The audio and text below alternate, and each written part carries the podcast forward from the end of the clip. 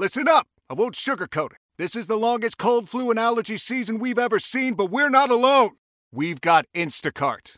Sure, you may be a coughing snot faucet who just wants mommy, but you're not giving up! Not when cold medicine, fragrant herbal teas, and honey shaped like bears can be delivered through Instacart in as fast as 30 minutes! Now let's go win the sick playoffs! Daddy, I just want my soup. Oh, sorry, Sport. App says it'll be here in, in a few minutes. Hm, Instacart for the win.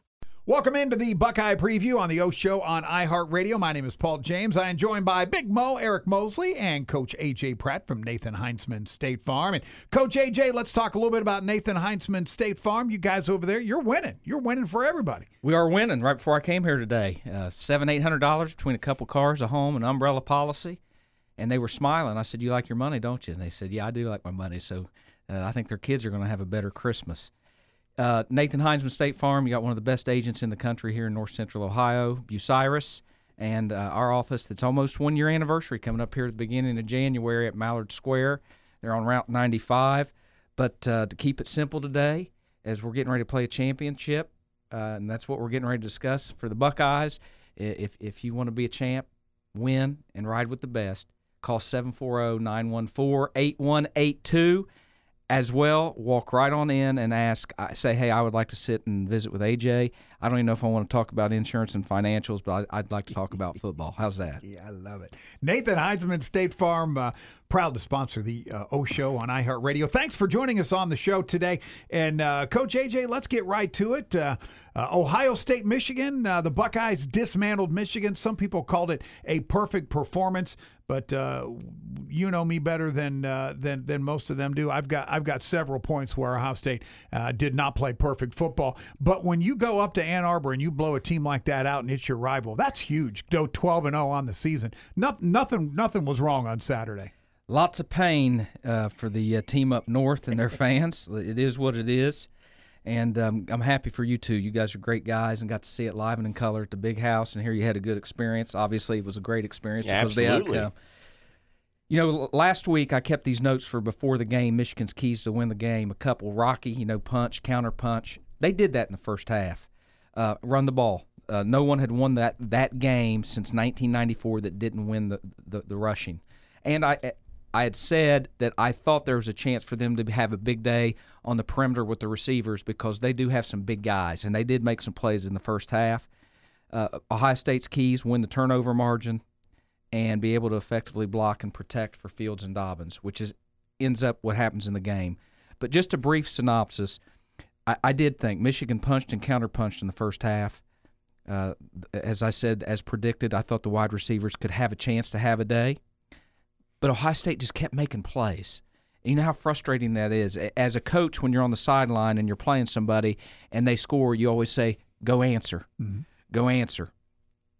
I thought Michigan did a decent job neutralizing uh, Chase Young. Uh, they did some things with protection, tight end, back, uh, all three things. There were a couple questionable no calls, but they, they had they had a plan. But one thing that slowed up Michigan, th- this game may be a little bit different. Four plays in the first half uh, Shea Patterson drops a ball going in inside the 10 yard line. It was just a muffed snap. Yeah. Uh, second, you have a fourth and four, a discipline. That That's a discipline thing where you jump offside and give Ohio State another possession. And they're so good on third down on both sides. And then you did have a couple questionable no calls against Okudah that could have went either way. We talked about it before the show. They were letting them play. But here's what I saw happen.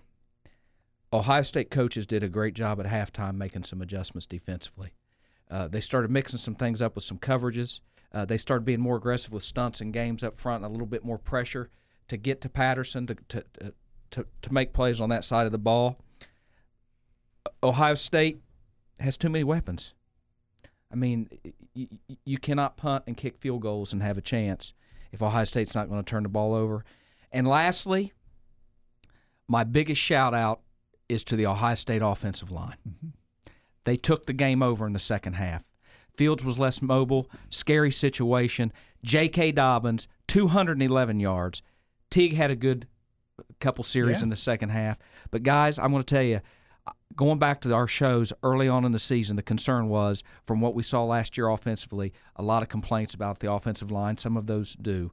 But uh, to uh, Coach Studrawa and those big hogs for Ohio State, that fires me up because they took that game over all five of the offensive linemen made uh, made all Big Ten. Not mm-hmm. all first team, but they all made. They were all mentioned as all all Big Ten. All five of the offensive linemen. That's the kind of season those guys. You, you talk about that, and Master Teague made third team All Big Ten. Right. Both the media as and a backup the, running back. as a backup running back. That tells you just how explosive this running game has been for Ohio State, and it starts with the offensive line. I think I got to watch a breakdown of a lot of the big plays for Ohio State this week and when you look at it at the blocking, that is really it's it's really just zone blocking, mm. but they're able to to move guys to give the back a choice of where to go with with their read because the back, like I had told you, Paul. one on one, the back is is reading the linebacker generally on a lot of those plays, figuring out where he's going to figure out where he's running. If those offensive linemen are not on top of where they need to go, the back never gets that choice.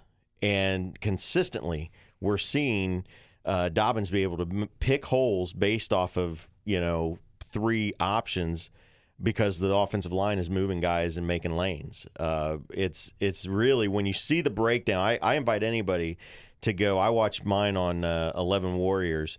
Go watch a breakdown of some of the runs that Ohio State has done and see just how these runs happen with the offensive line because it's really impressive what they're doing and how successful they are at that. When you watch Ohio, there's different zones. There's an inside zone, there's a mid zone, there's an outside zone. Different targets for the offensive lineman, different aiming points for where the back is is reading defensive lineman for the read. Okay, so when you watch Ohio State against Michigan, at the point of attack, unless there's a movement, is a double team and inside zone and mid zone on a down lineman. And when you're able to get movement and get to the second level, and those guys are being put in the lap of the linebackers, and you've got a running back like J.K. Dobbins and the way he's playing, it is a nightmare. So again, Paul, before it goes back to you, because there's going to be a common theme in the stuff that we talk about the, what we've seen all year, this past game, and the game we're getting ready to see on Saturday. Third down efficiency. Ohio State was nine of fifteen. Michigan was two of thirteen. Yeah.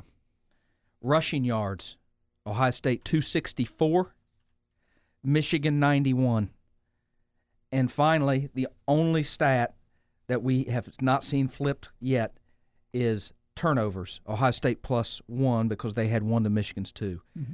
Third down, rush yards, turnovers. You don't beat Ohio State unless you win those right there. Mm-hmm. You, it ain't going to happen. Yeah, and and you look at just over the season, Ohio State has converted at least 50% of its third downs in 11 of 12 games this season. You look at uh, just, uh, and we'll dig into this more, but when you look at a comparison of Ohio State and Wisconsin, turnover margin, Wisconsin's a plus two, Ohio State's a plus, plus 12. Mm-hmm. Uh, you know, these are things, uh, these are recurring themes. Coach, you said before the show, stats don't lie. And when you look at the stats for Ohio State, you know, the only team in the country with four wins over teams currently ranked in the college football top 25. There's a reason why they're at the level that they're at now.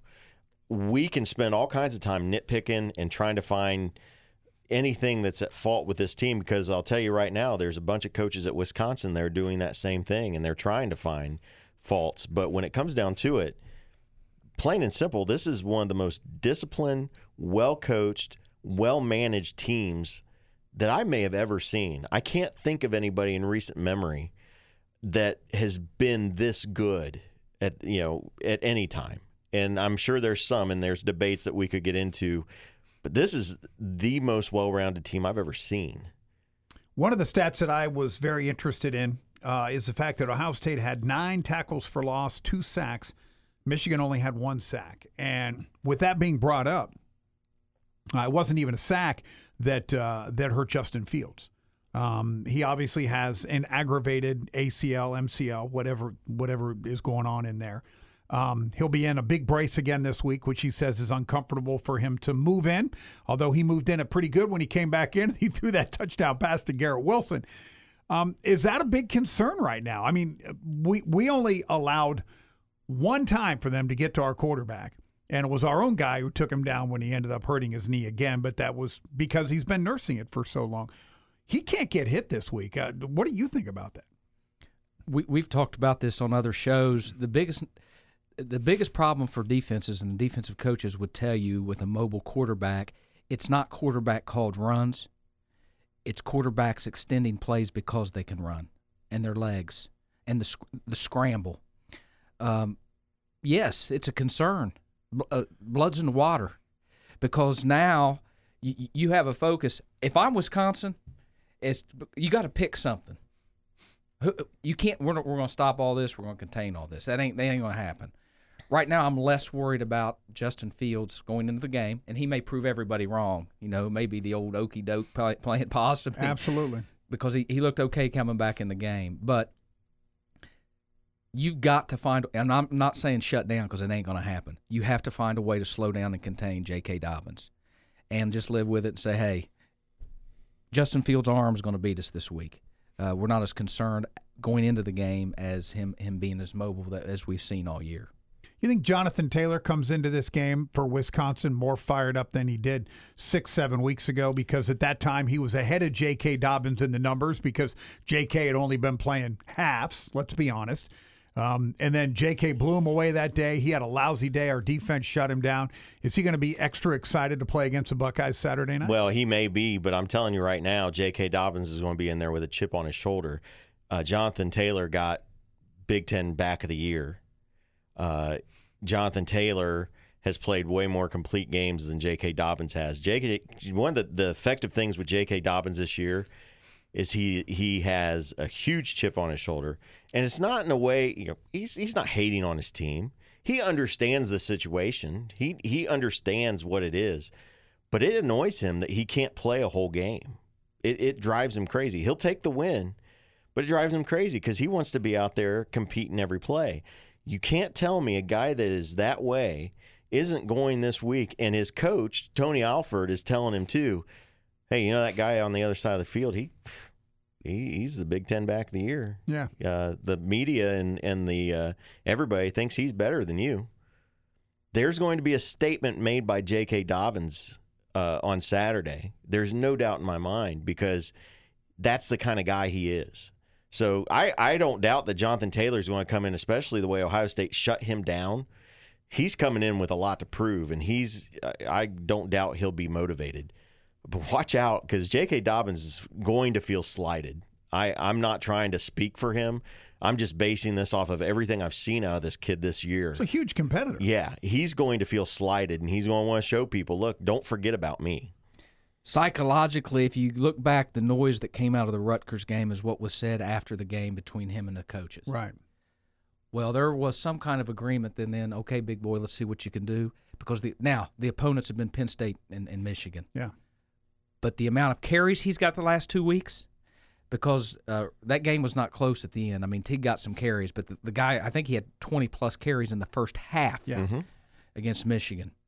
Uh, yeah, Wisconsin's going to have something to say about that because, again, it, you have to. What What are you going to slow down? We, we got to pick something. We'll take our chances if we get beat on the back. If you only have a 401k, you're not getting the most for retirement. Wait, what? Add a Robinhood IRA on top, then they'll boost it by 3%. You can do that? And if you transfer in any retirement account, you get 3% on top of that. Is there a limit to the match? No limit. Robinhood Gold gets you the biggest contribution match of any IRA on the market. Sign up for Robinhood Gold at Robinhood.com slash boost by April 30th. Subscription fees apply. Investing involves risk. 3% match requires gold for one year from first match. Must keep IRA for five years. Match on transfers subject to additional terms and conditions. Robinhood Financial LLC member SIPC. Back in to see if we can get home on fields. Uh, they are going to do anything and everything they can. They have to mm-hmm. to have a chance to win. You go back with the question and what you're talking about, Eric, with Jonathan Taylor, and you brought the question up, Paul. As you go back to this game, uh, Ohio State, Wisconsin 1.0, whatever you want to call it. OSU wins 38 7 but you look at the key players in the game in terms of skill. Jack Coan was 10 of 17 for 108 yards. Taylor was 20 carries for 52 yards. Yeah. Jake Ferguson, their tight end, had one catch for five yards. That ain't going to get it done against some teams that, that ain't Ohio State. And then you flip the switch. You look at Justin Fields in that game. He's 12 of 22, 167 in yardage. It's okay, but he- you know what he didn't do? He did He didn't turn the ball over. didn't turn the ball over. He managed the game. J.K. Dobbins, 20 carries, 163 yards. Master Teague, 13. Master Teague had had more yardage with 13 carries than Jonathan Taylor had in that matchup. And Chris Olave had probably his game of the year with seven catches, almost 100 yards, and two touchdowns. That's not the scenario Wisconsin has to look at Saturday, or it's going to be deja vu. No doubt about it. I told you there was a trend in this show mm-hmm. Third down rushing yards and turnovers.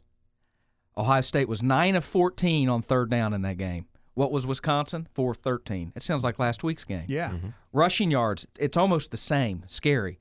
264 to 83 for Ohio State. Mm-hmm. Almost exactly what you saw against Michigan. And turnovers, zero for the Buckeyes. Wisconsin gave the ball up twice. 0 for 3 in those categories. N- uh, No chance. No mm-hmm. chance. I'm uh, looking at the game and, and looking at how it sets up. Uh, I know coming in, your your initial thoughts were uh, you thought Ohio State uh, runs away with this game on Saturday, but then you got off the phone a few minutes ago with a friend of yours who knows a lot about Big Ten football, and he thinks the game's going to be a little bit closer because of one very important factor. I'm gonna give a shout out to one of my great friends. I don't know how the guy stays married. His wife has got to be a saint because this guy's watching and reading more football than any person I know, and that includes coaches. And the, yeah, he brought up a great point. He goes, "How many teams go into this situation every year, and you don't have to win, and you're still in?" That's the Buckeyes this week. Well, and probably LSU too. I don't know if we've ever Yeah. had two teams that have ever been assured to be in going into the The, championship. game. there's still obviously craziness that can Right, happen, absolutely. but but yeah, I mean there's there's not a ton of pressure on them, uh, and that's that's a very good point. Seeding. That's the big Do you want to possibly Thing. play Utah, who, who's got a legit shot, or do you want to play Clemson and then have to win the play the winner of possibly the LSU Utah game or whoever their opponent see. I'm that is? Or sick. Baylor, I'm that Oklahoma. sick guy that wants to play Clemson. I really do. See, I don't want to play them play first. Clemson. I, I have no problem playing them. I would rather play them in a championship game than play them first. Yeah, We don't have good success against Clemson historically. that's why I want to play them. the good news is we get to go play them at Ohio State West more than likely out in Arizona. We've never lost in that stadium. Yeah. I well no, I and I just think you know Clemson right now uh, is sitting there feeling very slighted by everybody. So they're they're licking their chops too and quietly since that scare against North Carolina, they've been pretty dominant. I don't think Dabo cares about that. I think he's perfectly okay running under the radar. Well, and and here's the thing. he's won the national championship being under the radar. He can run under the radar and feel like, I mean, let's face it, Virginia has a next to nothing chance this weekend. Now, I'm never going to say a team's out of it because if you make it that far, anything can happen. But they don't have a huge chance of winning. No. So Dabo could have been, for the last three weeks, boning up on LSU and Ohio State and spending his time, not all of his time, but spending a significant amount of time game planning for those two teams because they haven't had to play a significant game in how long? I That- mean, to be the champ, you got to beat the champ. They've won so many straight games. They've talented. They've been tested. Um, but the bottom line is just getting the tournament right. yep. All just right. getting the tournament. Now I was surprised. Uh, I, I looked at the the odds. It was nearly a thirty point. I think it's nearly a thirty point, 28, 30 point spread for the uh, the Clemson Virginia game, which that's pretty shocking. Yeah. And the, and the game we're get, we're talking about here with Ohio State, it was 16 and a half. 16 and a half, 17 point game. So, Mm-hmm. um, th- th- those are some big numbers in championship games and in major conference.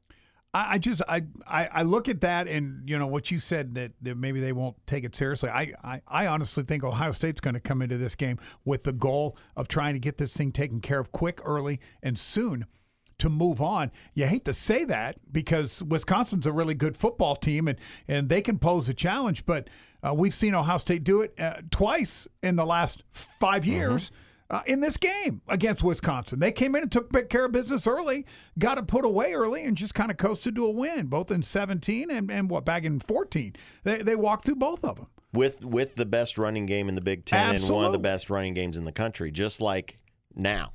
Uh, I think they have a better passing game than they used to back then, but Right. still, uh, they they have it's, it's Wisconsin football. I mean, they they are still playing the way they've always played.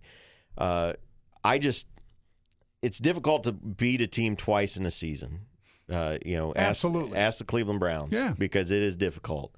Uh, but I just there's not much that I look at going into this game that I'm I'm just concerned about. And the only thing that I can think of is if this game is close in the fourth quarter, how will Ohio State respond? Because they haven't had to. Uh, but even last week, that was the first time that a team had really leveled shots at Ohio State. You know, they go downfield, they score right away. Ohio State scores back. They go down and score again. I mean, it was shot for shot there for a while. And Ohio State withstood it. And never at one point did I think, oh, I'm worried now. Uh, and I just, I, I don't want to think that it's just going to be that easy, but every time that I don't think it's going to be easy, it's been proven to be easy. So Absolutely. I just don't know what to think. we talked about what happened in the last game. Okay. Before we talk about what's going to happen in this game, let's look what's happened since that game. Okay. Because one thing that's changed, there's still the two, eh, I'm going to make sure I'm accurate. Yeah, you still have the first and second ranked defenses in, in the Big 10 mm-hmm. Okay. Total defense. But yeah, the competition has been improved the last two weeks for Ohio State, but you throw Rutgers and Maryland, who's been struggling in there, and you look at Wisconsin's competition last four games. In the last four games, Ohio State's 4 0, but average giving up right at 20 points a game. When they met five games ago, it was less than 10. Less than 10. Wisconsin's the same thing. They're giving up now the last four weeks an average of 21. Mm-hmm. I think there's a couple things that happen with that. Number one, competition. But as the season goes on, you get a beat on on some things that defenses do schematically, and that's what's going to be interesting. These teams have already played each other once. It's a rarity that you get to see that very often in college football. You you get to face each other twice. They go back and watch that tape. There's been some things show up uh, just last week in the first half against Michigan but I do look forward to breaking down a little bit of what we saw against in in the in the last game, but what we have to look forward to in the Wisconsin uh, Ohio State game Saturday. I do think we missed Shaun Wade last week, and we found out how important he was. Um, they did do some really nice things. Uh, Michigan did. They got their passing game going. They did some good things. They took advantage of the replacements for Shaun Wade. He'll be back this week. Um, to what level we don't know, but at least he'll be back this week. So, so that's good news. So um, that's going to play uh, back into our favor a little bit. But still looking at uh, at other things that were a concern in, in last week's game. Coach Garrett Wilson again uh, loses a punt. You called that, by the way. I did. You I called told that you on last straight week's up. show. I, You I worry about I worry about that kid catching a football, Mm-hmm. and man, he did it again. He is he is a renegade. I love him, but but he's left he's left two on the field, and that's that's a problem. And that was the And two one big thing. games. And that was probably the one thing he took away from that game. And he had a great game. I mean, a fantastic game. But I guarantee you, all that was on his mind after that game was muffing that punt. It's it's a concentration thing more than anything. Because that one, he didn't even come up short. It was literally just bounced right off of his shoulder, practically, uh, out of his hands. It's a concentration thing. But you know, how do you, as a coach, uh, you know, how do you keep the confidence in him, but know that, you know, hey, this kid could be a liability for us. You know, what do you do to try to rectify that? You know, because pulling him out directly is saying, look, we don't trust you, but he may be your best playmaker back there. I mean, I don't know what you do. it's a judgment. We don't know what we they do every day in practice when they're holding one ball or two balls in two hands and having him field it. There are some technique things. People think you just catch the ball. There's things you do with your hands when you catch a punt, where you put them. So there are some things fundamentally you can do to help. But that is not a place. You're right that you want a guy back there that's lacking in confidence.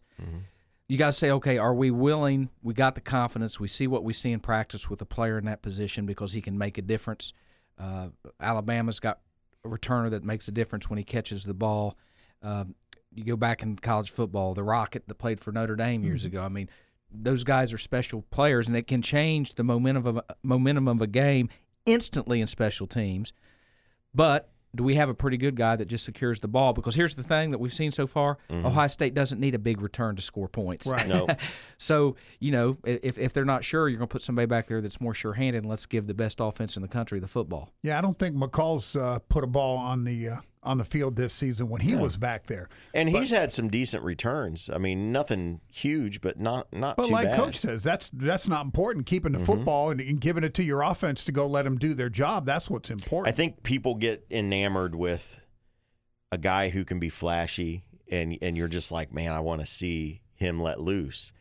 And I'm sure coaches can too. And it wouldn't surprise me if he's still back there this week, but it also definitely wouldn't surprise me if it's like, hey, you know what?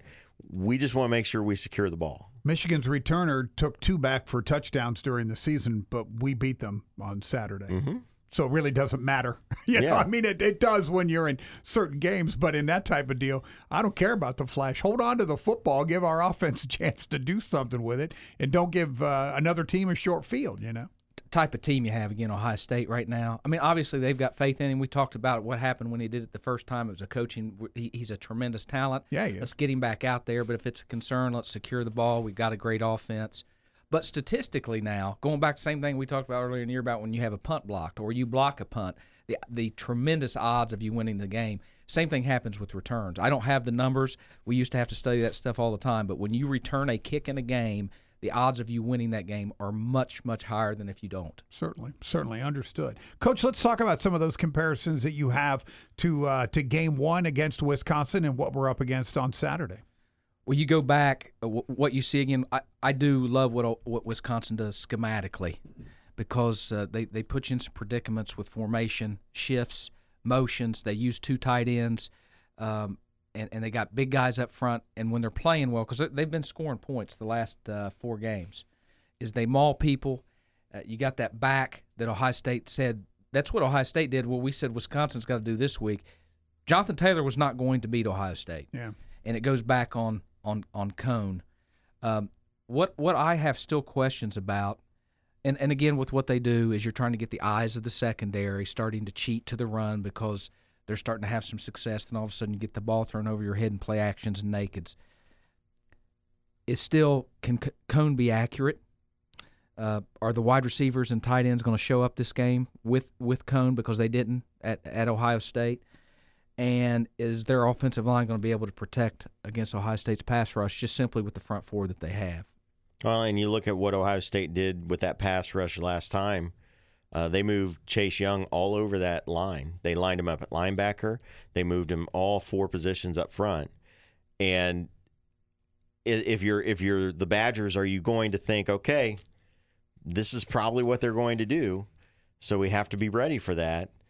Or does Ohio State go, okay, they've seen that now, we've got to change it up a little bit? I think in some ways it worked, so you got to try it again to see what Wisconsin does against it. Uh, but I do expect to see probably a pretty strong pass rush on Coan. Uh, because again, they, they want to prove that, you know, or want them to prove that Coan can win the game for them. And so I would expect to see him uh, rushed and hurried. Uh, you know, a lot of people said, "Well, we didn't really get to Shea Patterson." Yeah, they did. They did. They didn't get the sacks, but especially in the second half, Shea Patterson couldn't complete a pass partly because he he was under so much pressure, he didn't have time to throw. Yeah. So that's all I'm worried about. Do I want to see sacks? Absolutely. But if we're getting there and causing them to throw the ball low, throw it high, not get a good look at a receiver, that's all that matters. That's a good point. When you're coaching defensive linemen, it's not about the sack. Yeah, you celebrate the sack. It's a negative play, momentum. Um, but when you're pressing someone where you have to make a quarterback negotiate how he's throwing the ball, batted balls, all that stuff matters. And Ohio State did change some things defensively, as we talked about early in the show, where they were stunning and gaming a little bit more and doing some things that they didn't do in the first half to help. But Ohio State's had this plan all year. They're going to flip uh, Chase Young, so you don't know how protection, how to set protection, and also on third down, moving him around so you can't hone in. I would love though to have known exactly what Michigan's plan was against him, because my guess is from watching, they were setting a slide protection so an offensive tackle was not in a two way go against Chase Young, and they absolutely moved the tight end to make him negotiate as well as chip the t- the the, uh, the backs. But there were some guys playing hard on the other side. They that did a good job protecting. Um, Paul, you got next thing you get something to, to well, ask me? I, I, my my comment was going to be when he was talking about Shea Patterson. Shea Patterson was probably scared because his offensive linemen were too busy hugging Chase Young, so he couldn't get to him. And literally, they were hugging Chase Young not to get to him. And but and he ended up with really no stats at all in the game. But it didn't matter because he was such a force that they had to concentrate on for the entire game. That he made other things happen because so many people were focused on him. I think it'll be the same deal against Wisconsin. that's why you don't just love him because he's a great player. If you're on that defense and they're having to to do things schematically to uh, neutralize somebody like that, other guys are in one-on-one position need to be making plays. Yeah. And that you know we don't know that guys were challenged in the locker room. Look, they're doing something to neutralize him. Who's going to step up and make a play? And I have to believe that was part of it too in the second half after adjustments for the Buckeyes. Yeah, I think you look at the second half. Baron Browning had a really good second half. Uh, the linebackers as a whole played pretty well in that second half. Uh, you look at Jonathan Cooper. You know, his one game that he could play and not lose his red shirt. He picked the Michigan game, and he had a sack in the second half. He was able to get you know a lot of good looks to the quarterback, but the, just the fact that when you just look at the two offensive lines, uh, what Ohio State was doing on defense was really pushing uh, the defense, the offensive line for Michigan back. What offense, what Ohio State's offensive line was doing to Michigan's defensive line was pushing them back. It was going both ways. I, I just never saw anybody from Michigan on the offensive or defensive line become dominant or be able to control anything because the lines for both both lines for the Buckeyes had complete control of the line of scrimmage. That, that that's it's true. They protected well in the first half. Mhm. They did. They did. But in terms of playing on the other side of the line of scrimmage, they couldn't run the ball. I mean, they couldn't run the ball, and Ohio State ran it up there. I Yeah. mean, like Yeah. Grant took Vicksburg in the second half. I mean, Absolutely. it, it, it, it was uh, it, it was impressive. And here's what happens: you can have okay, average athletes that need to make plays and dominate on both sides of the line of scrimmage and have a chance to be successful every game you play.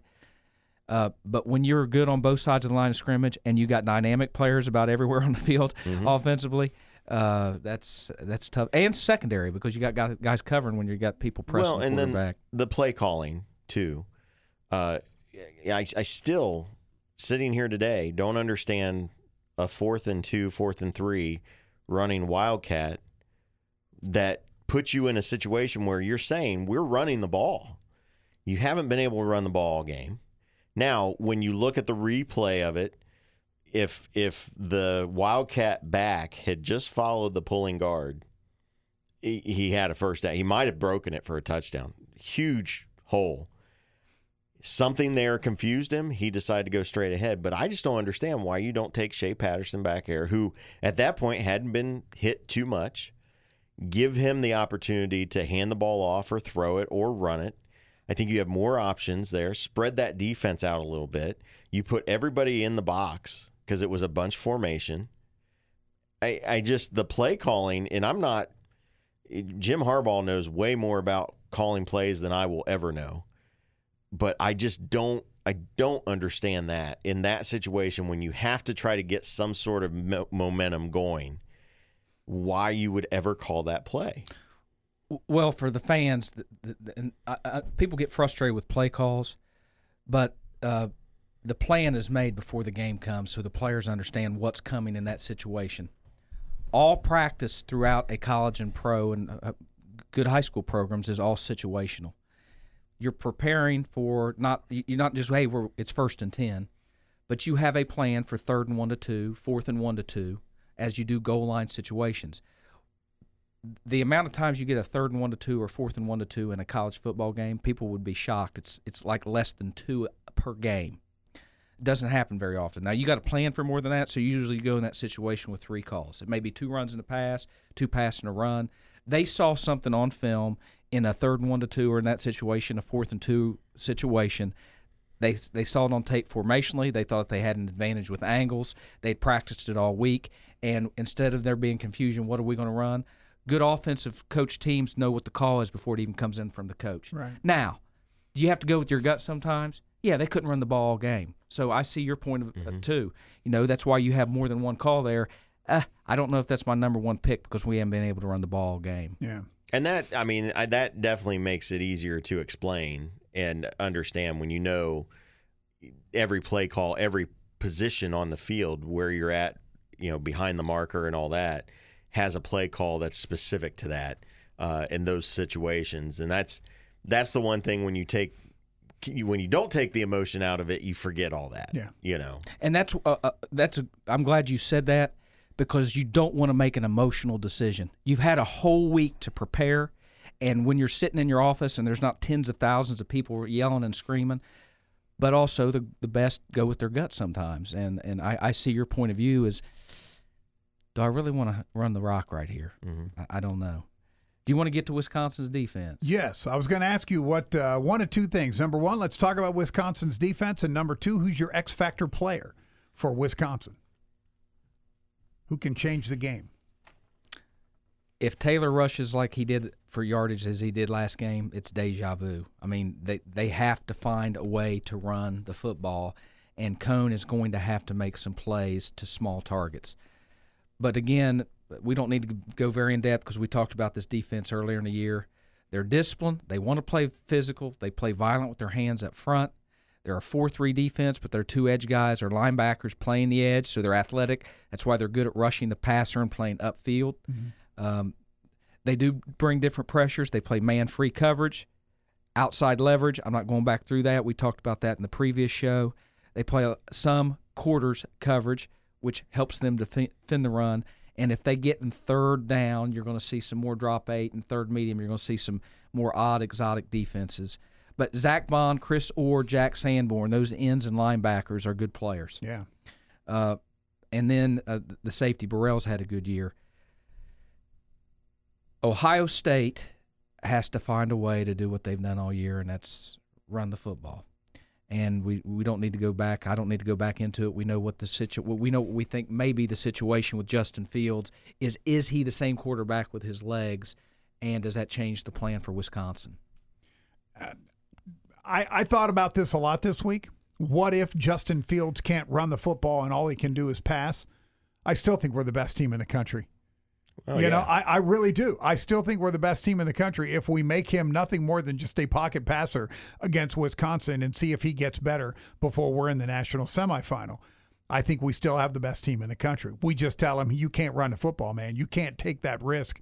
And and who knows how messed up that knee is? They're never going to tell us what, until what fifteenth of January is when they'll tell when- us how messed up that knee Yeah, is. they'll tell us when we hear uh, Justin Fields went in for surgery today. Absolutely. I mean, that's what you'll find out. But but yeah, I mean, I, I that that's to me that's a big thing. But I have no fear that we will run the football and run the football very successfully against this team, and that our offensive line will protect Justin Fields for everything they need to do.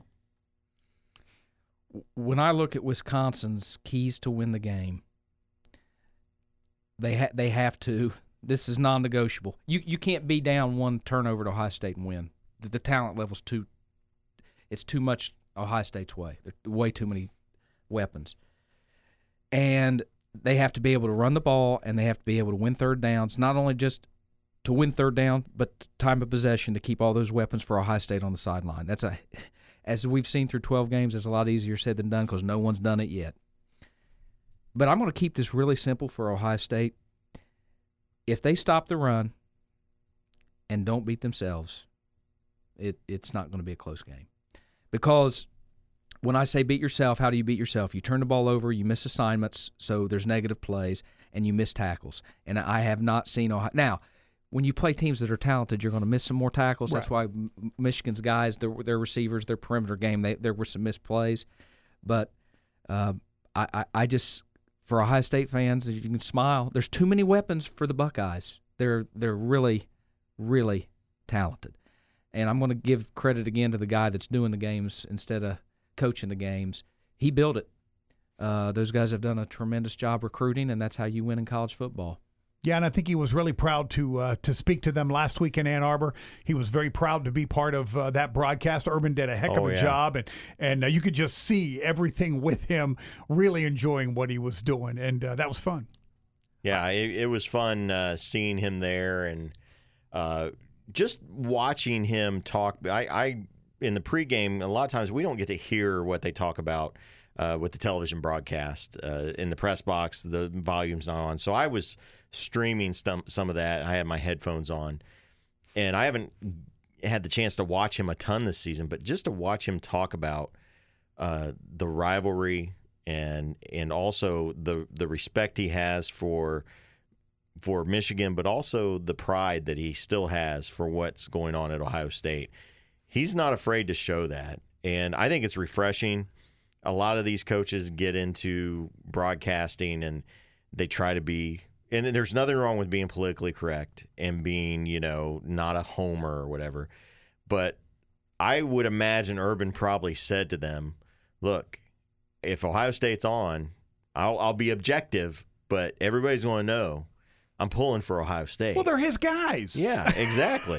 Chase Young is his guy. I mean, you know, I mean, now there are a lot of coaches that are still there that helped recruit these guys. I get it, but I mean, when it comes right down to it, you know, uh, it's, it's it's Urban Meyer's football team moved over to to Ryan Day's doing an outstanding job with what he's got and some of the changes that he's made, especially on the defensive side. I mean, Hafley's Right, right now he's probably up for every head coaching position out there. Everybody wants a piece of Hafley Good, right now. good chance he's going to be the coach at Boston College. Yeah, I mean, think about it. I mean, everybody wants a piece of that guy. I mean, he right now they think he's a genius, and and they have no reason not to feel that way. But coach, let's move on. Let's let's talk a little bit about the college football playoff and how it stacks up. Every week it changes. It's going to change again on Saturday. I mean, what what do you think this looks like? Are are you in your mind right now believing that Ohio State and LSU are in the college football playoff regardless of what happens, you know, short of something traumatic on Saturday? Do you think they're in? We've heard it be said by the committee in the past they want the best teams in, in their opinion.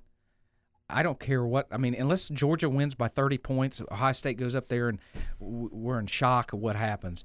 They're two of the best four teams in the country, and I don't. Who, I, that's hard to debate, in my opinion.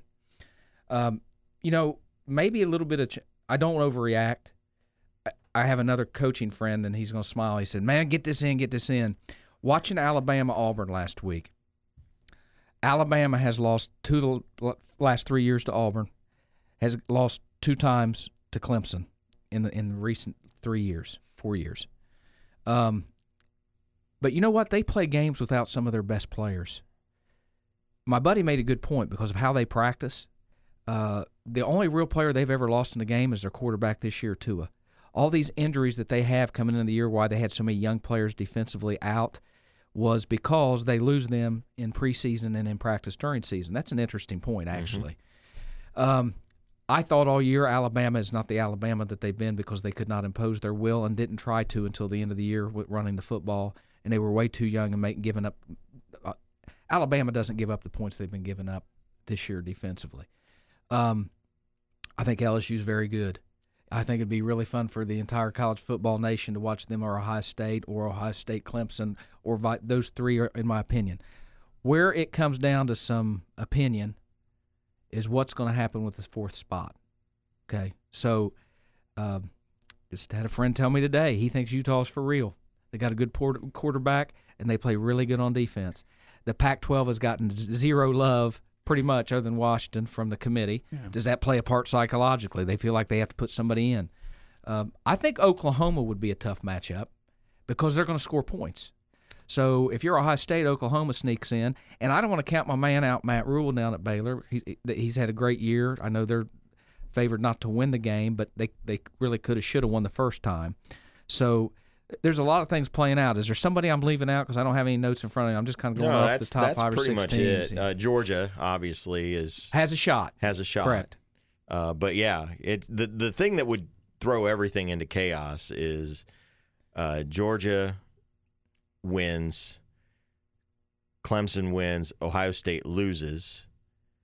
Um, and I think if Baylor wins, I mean, that's those are the situations, and then You don't think there's any way any of that happens? no, and I mean maybe and one if of Utah, them, and then if all. Utah loses, right.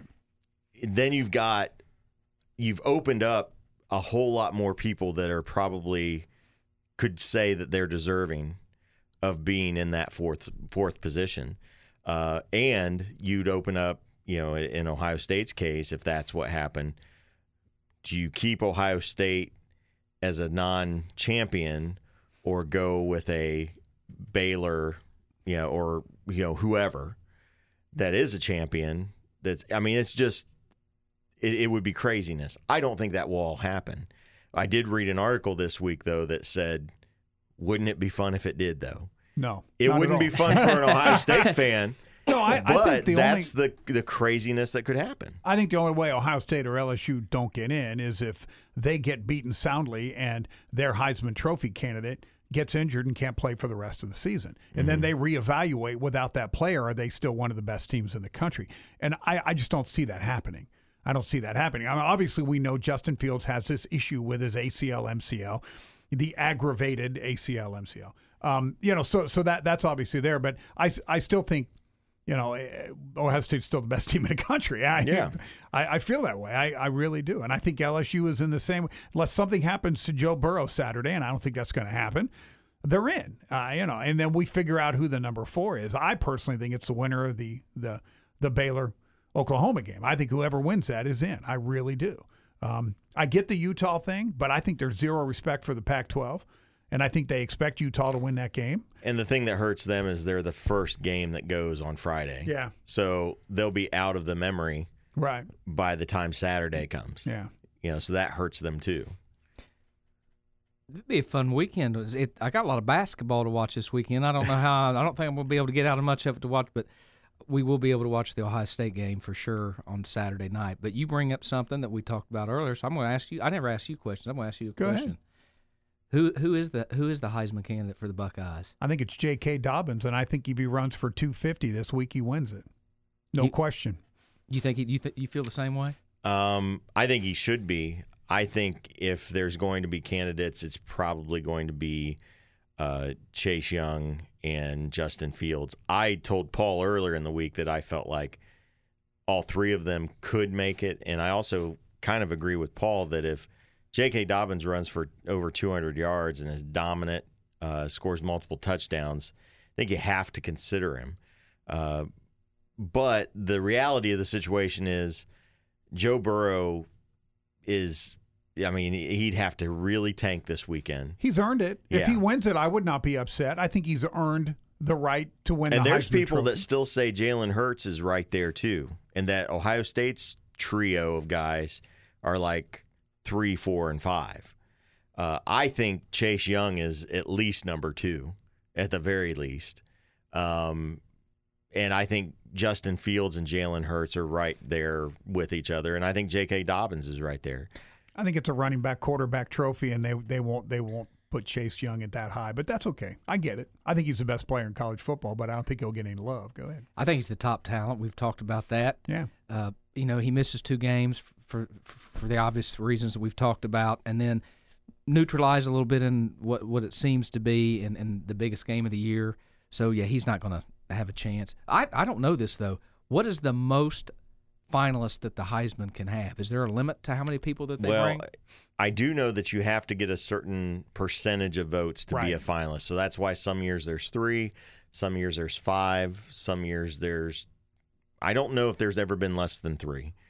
Yeah. Uh, s- I don't think I've ever seen more than five. And Ohio State's had three, three times, and that's tied for the most with uh, Notre Wow. Dame and somebody else, and I can't remember who that is. But yeah, Notre Dame's had Probably three three times as well. Uh, uh it wasn't think one so? of the. wa- I could be wrong, but I, I didn't. I, I heard it this week, um, Hmm.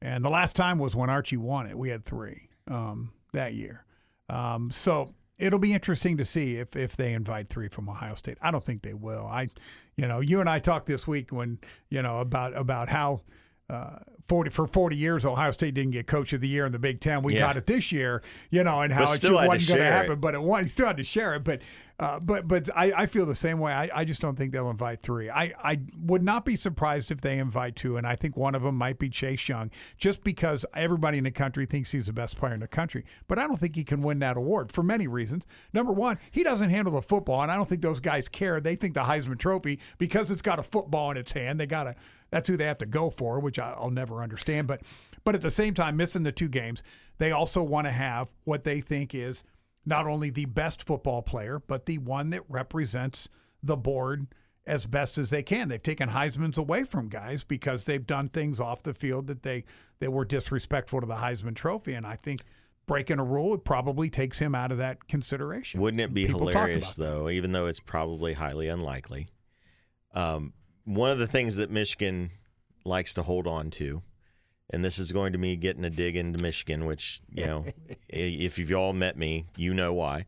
Uh, they like to hold on to the fact that Charles Woodson is the only defensive player to ever win the Heisman. Now, we all know if you follow college football, the biggest reason he won that was because he affected both sides of the ball. He played offense and he played defense. And he deserved it. I'm not at all saying that he didn't deserve to win the Heisman. Absolutely. He absolutely deserved to win the Heisman. Wouldn't it be just apropos if Chase Young won it and then Ohio State can say, yeah, but we're the only school that actually had a guy that only played defense Yeah. win the Heisman Trophy. It would be another thing they would throw in in the Michigan fans' face. Like I, and I agree with you. Like I said, in all honesty, I'd love to see it happen. yeah, I don't think it will probably happen. He deserves it.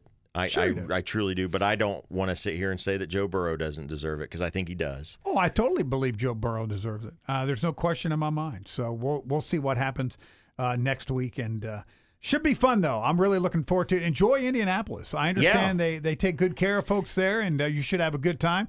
The game's sold out on Sunday. The only way to get a ticket is to come see me tonight, which depending on when you hear this might already be over with. I've got two tickets we're giving away tonight, but other than that, a third party, and you're going to pay a lot of money if you do it that way because Ohio State and Wisconsin travel better than any other teams in the country, and it's going to be a battle Saturday night that I think Ohio State's going to win without any problems. I really do. Yeah, I'm I'm looking forward to it. Uh, you know, wish you could join me, but I'll share the experience with everybody. Actually, uh, I'll post pictures on the O Show page. Uh, I will, you know, maybe do a couple interviews, things like that.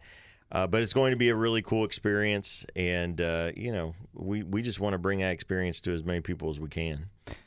This is what I know is next week we'll know who the four teams are that, that are in. Yep. We'll be discussing what happened in the Ohio State Wisconsin game as well as the other championship games. And odds are, because the the odds are strong, that we're going to be talking about something that we're all surprised happened because it happens nearly every single year on the last weekend of college football. Yeah. I'm looking forward to it. Coach, we'll do it again next Thursday. Tell everybody about Nathan Heinzman State Farm before we get out of here. Well, again, you want to be protected. Buy the best, ride with the best. You like to win, you like your money. We say it every week. I mean it. Uh, rate decreases continue to allow us to give people great news in terms of saving money, but uh, we do things right. We have a conversation, uh, relationship with our clients, and seriously, again, the door is open over there at Mallard Square. Stop in and see me. Visit. There's some cool stuff in there, football wise, sport wise, but uh, also up in Bucyrus uh, with Nathan Heisman State Farm. And call us at 740 914 8182. This is the O Show on iHeartRadio. Thank you, Coach. Thank you, Big Mo. Enjoy Indianapolis and uh, enjoy the game. Make sure you follow us. Uh, do a search for the O8 Show on iHeartRadio. Hit follow if you're not already following us, and you will get every episode of the O Show on iHeartRadio coming right at you.